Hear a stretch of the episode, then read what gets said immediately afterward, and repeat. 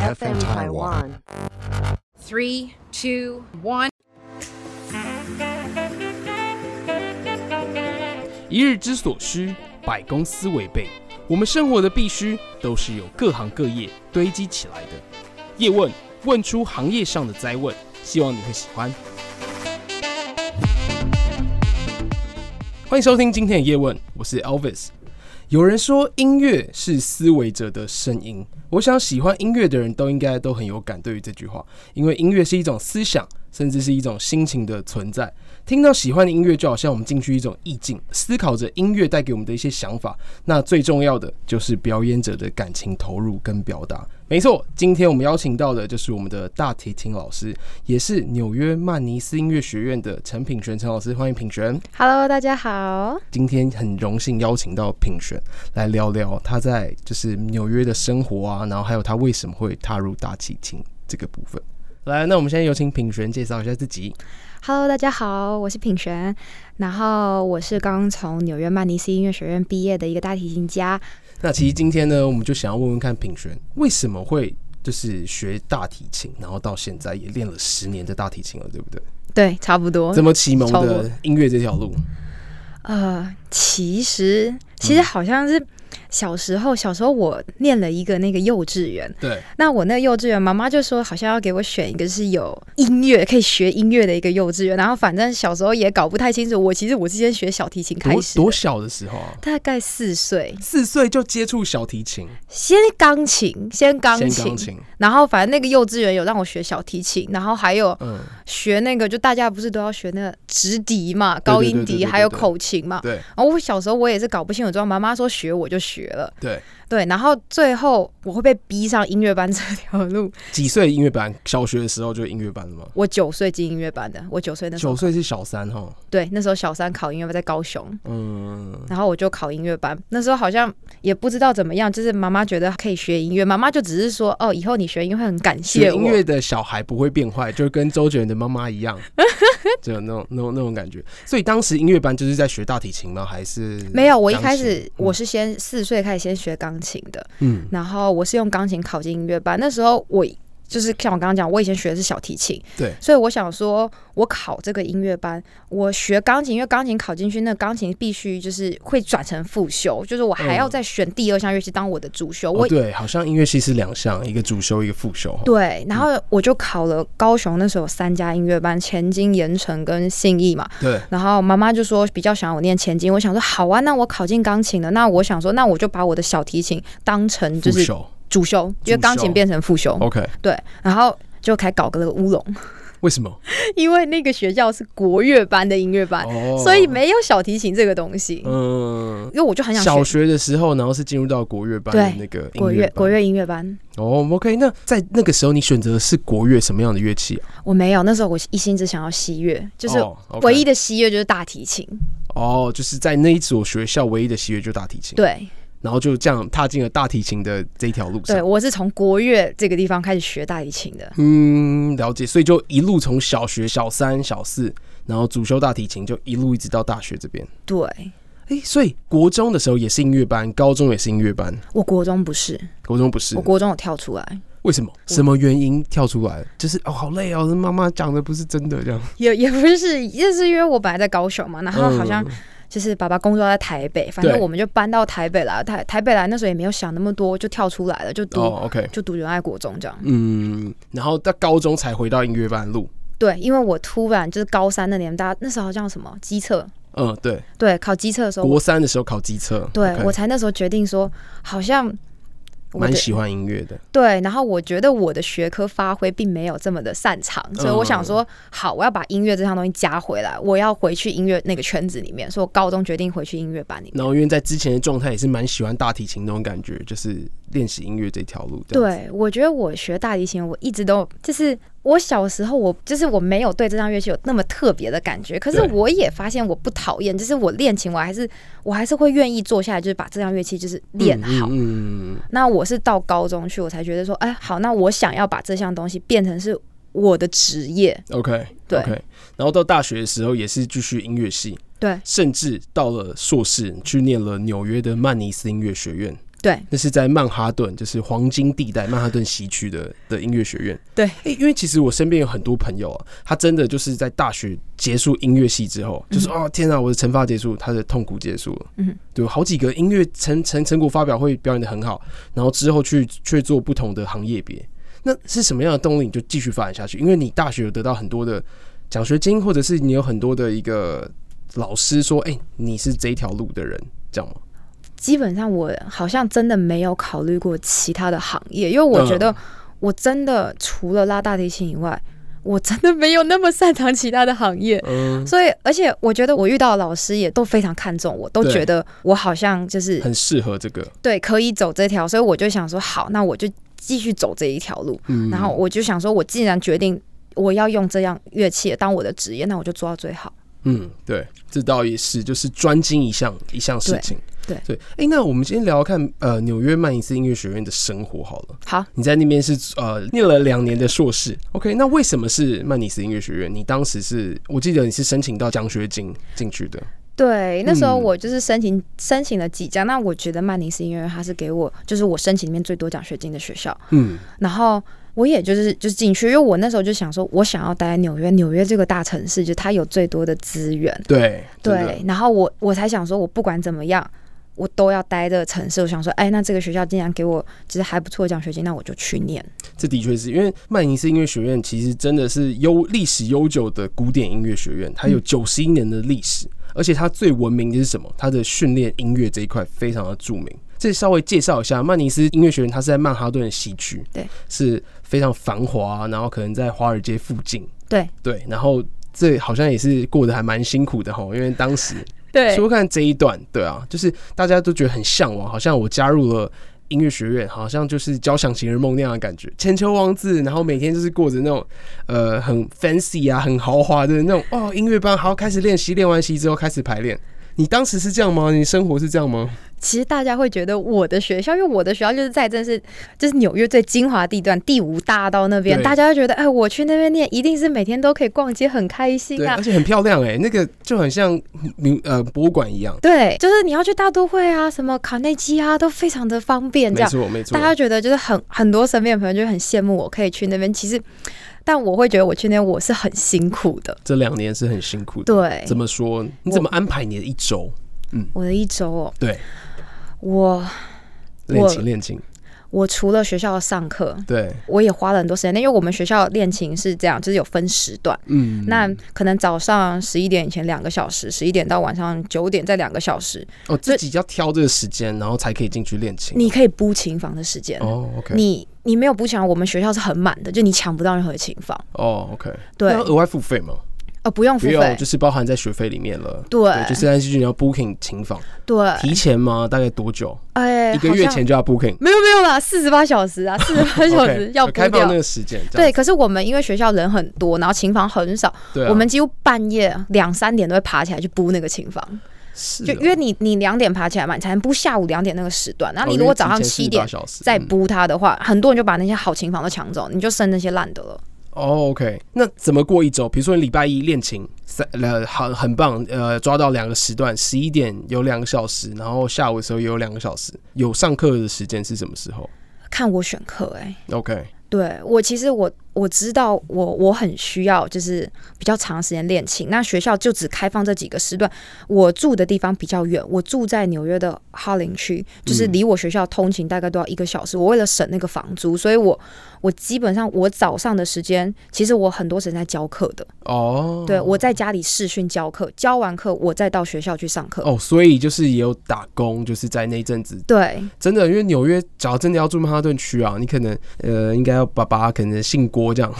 那之类，就是因为那个那个房租真的很贵，对啊。对，通勤的时间，对，哎、那我们再回到音乐学院的一个生活模式好了，嗯你就是上课是一对一嘛，音乐系上课是一对一嘛，你跟主修老师是一对一啊，嗯那其他的课单也是就跟我们平常大学课一样，一对一都在教什么？就是像你你的最那近个在练一个曲子，然后就对拉出来给他听，他就给你 feedback 说，哎、你哪里拉不好？对，他就开始在那边念说你哪里怎么会这样子处理这样。怎么样算好，怎么样算不好？我觉得好听就算好，就是你要完全是照谱上的那些诠释，然后你要有，就是你拉什么要像什么。我们有很多个乐派，巴洛克乐派、古典乐派、浪漫乐派，这么多不同的。哦那你不能说你拉哪一个就是不像这段，你你拉个巴哈就你拉的像贝多芬一样，那不行。是不是一首歌可能用周杰伦的唱法跟费玉清的唱法，对这种感觉？对所对，以简单来说叫巴洛克乐派，还有那个我刚刚忘记叫什么古典乐派、啊，古典乐派是吗？嗯，你们在当时学的是主要是什么样的乐派？我们都要会啊，哦，都要会，就跟学舞一蹈首一样。曲子有好几种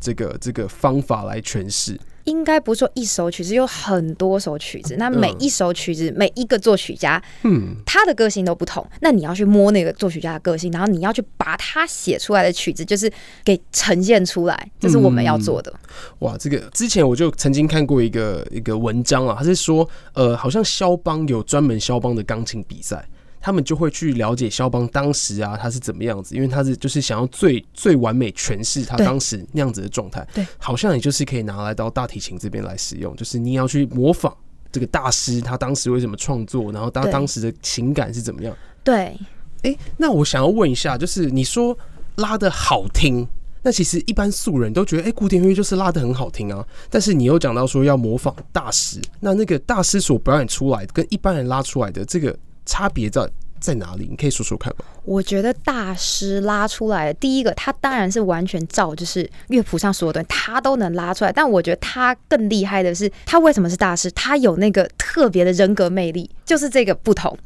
他为什么能就这么吸引大家的目光？他的人格魅力是非常强的，我们会就是非常想去听他。明明是同一首曲子，他为什么拉出来跟我们拉出来感觉会不同的？嗯我觉得这是最大的不同。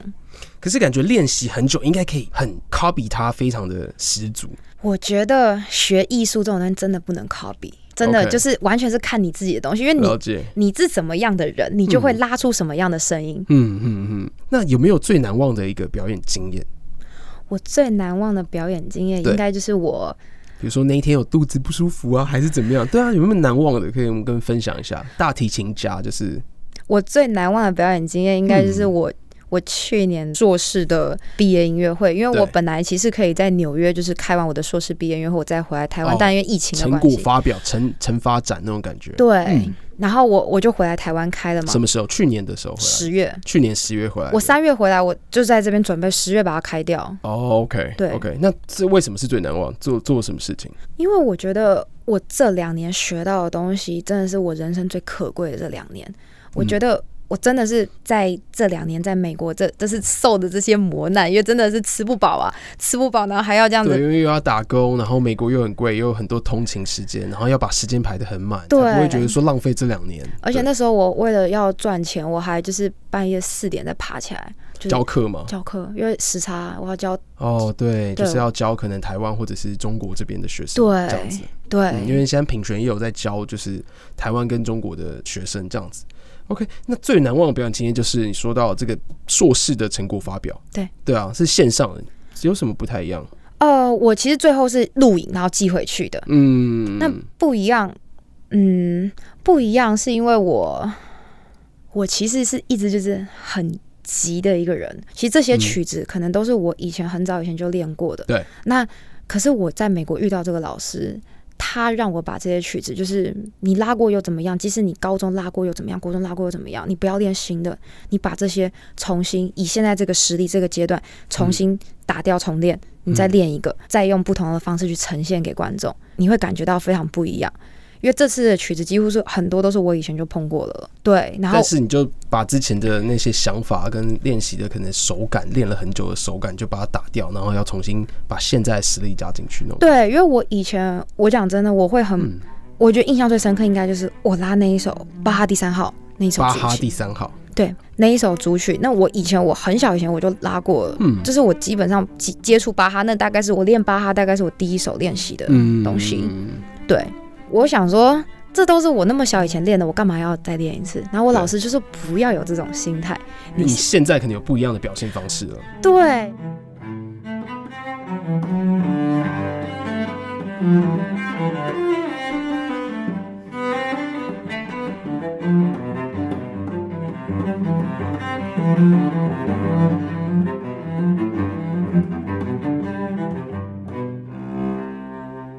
然后我也是跟着他学到很多，就是真的是怎么去拉那种巴洛克那种风格的那种曲巴洛克子。大概是什么样的风格？巴洛克的风格哦，有一种那种呃，在教堂里面好像有很神圣那种感觉，那种感觉。哦，Holy God 那种感觉。对，只要听到那种那种有神圣、那种有光环的，就是巴洛克的音对乐。对对。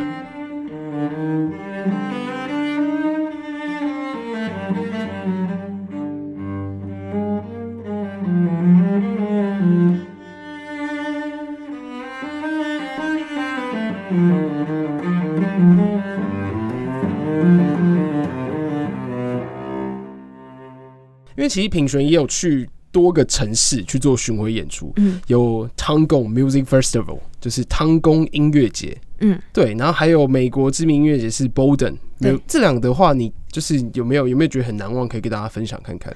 我觉得最难忘应该是我去那个汤宫音乐节。对，那那个音乐节啊那也是在美国、那不是，那个是在在中国水厂。中国，OK，对我，我觉得这是我去过，我觉得可能是最好玩的音乐节。怎么说？因为我去那边就是。不只是真的是就是去去学这个就是去这个表演西乐嗯这个表演，他他们还让就是有中西合并这种感觉，然后、啊古筝，然后那些对，东西而且然后加入我们是在乡下地方，嗯然后你要去，就是可能他们这村民啊，就会跑出来，就是教你可能做那个水饺啊，或做他们道地哦，就的是体特产验。的文化那种，对各种文化这样交流，就嗯哼可能那边水厂他们是比较平常都是吃什么东西啊？那他可能我拉这个东西给他听，我跟他们做这个乐器的教，他们教我写书法，他们教我，他们教我就是做这些哇，，这么有，趣，嗯对，很好玩，就真的是让我体验到每完一全。年都有吗？这个今年不一样了哦，，对，因为疫情的关系，呃对 OK，所以这是难忘的表演经验的话，哇，真的是还蛮丰富的。那那个 Bolden 呢， Bolden 的印象可能就没有太多，因为它是它线就上是一个的，哦，就是线上对，的，它变成线上的。我觉得线上的东西就没有办法，就是嗯，接触到那么多人，就倒是也像这个那啦么好玩。对对对对 OK 你在比如说表演，比如说你要上场之前，你有没有一些给自己的仪式感？我在上场前的仪式感，对啊，我每次上场前，我在出那个舞台那一刻，我都快崩溃了。我对对对啊，有没有那种仪式感说，哎、可以让让我好好的那个？像很多人说，上飞机之前先祷告，然后或者先摸摸眼睛，对，这就是仪式感，对啊。我的仪式感就是在后台里面，就是跟疯子一样，然后在那边就是。我觉得我不管再怎么疯，再怎么在后面，就是可能在抓狂这样之类的，对，对这就是你抓我狂会干嘛？我抓狂就开始，我死真的会是在后台里抓面东躺在地上翻滚那种，真假的？ 真的，我就是你就穿着那个礼服，对我穿礼服然后站在地上就滚，说天哪，我等一下要出去，我等一下一定会疯掉。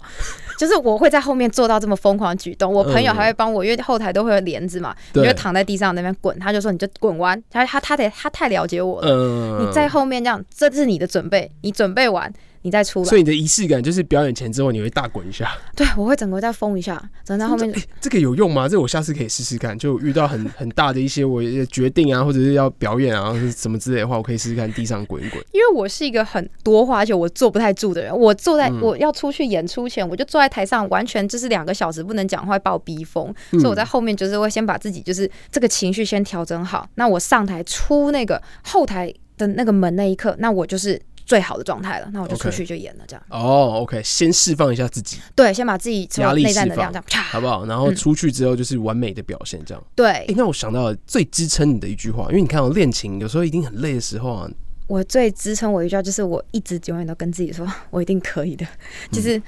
我不管遇到任何的问题，我都会一直就是给自己鼓励，很大的那种正面能量，很相信自己，就一定这一关一定能过。我不管花多少时间，嗯，我总有一天我一定能过这一关。那就是这句话，这跟我蛮像，因为我的我的座右铭啊，心中无敌，无敌于天 下。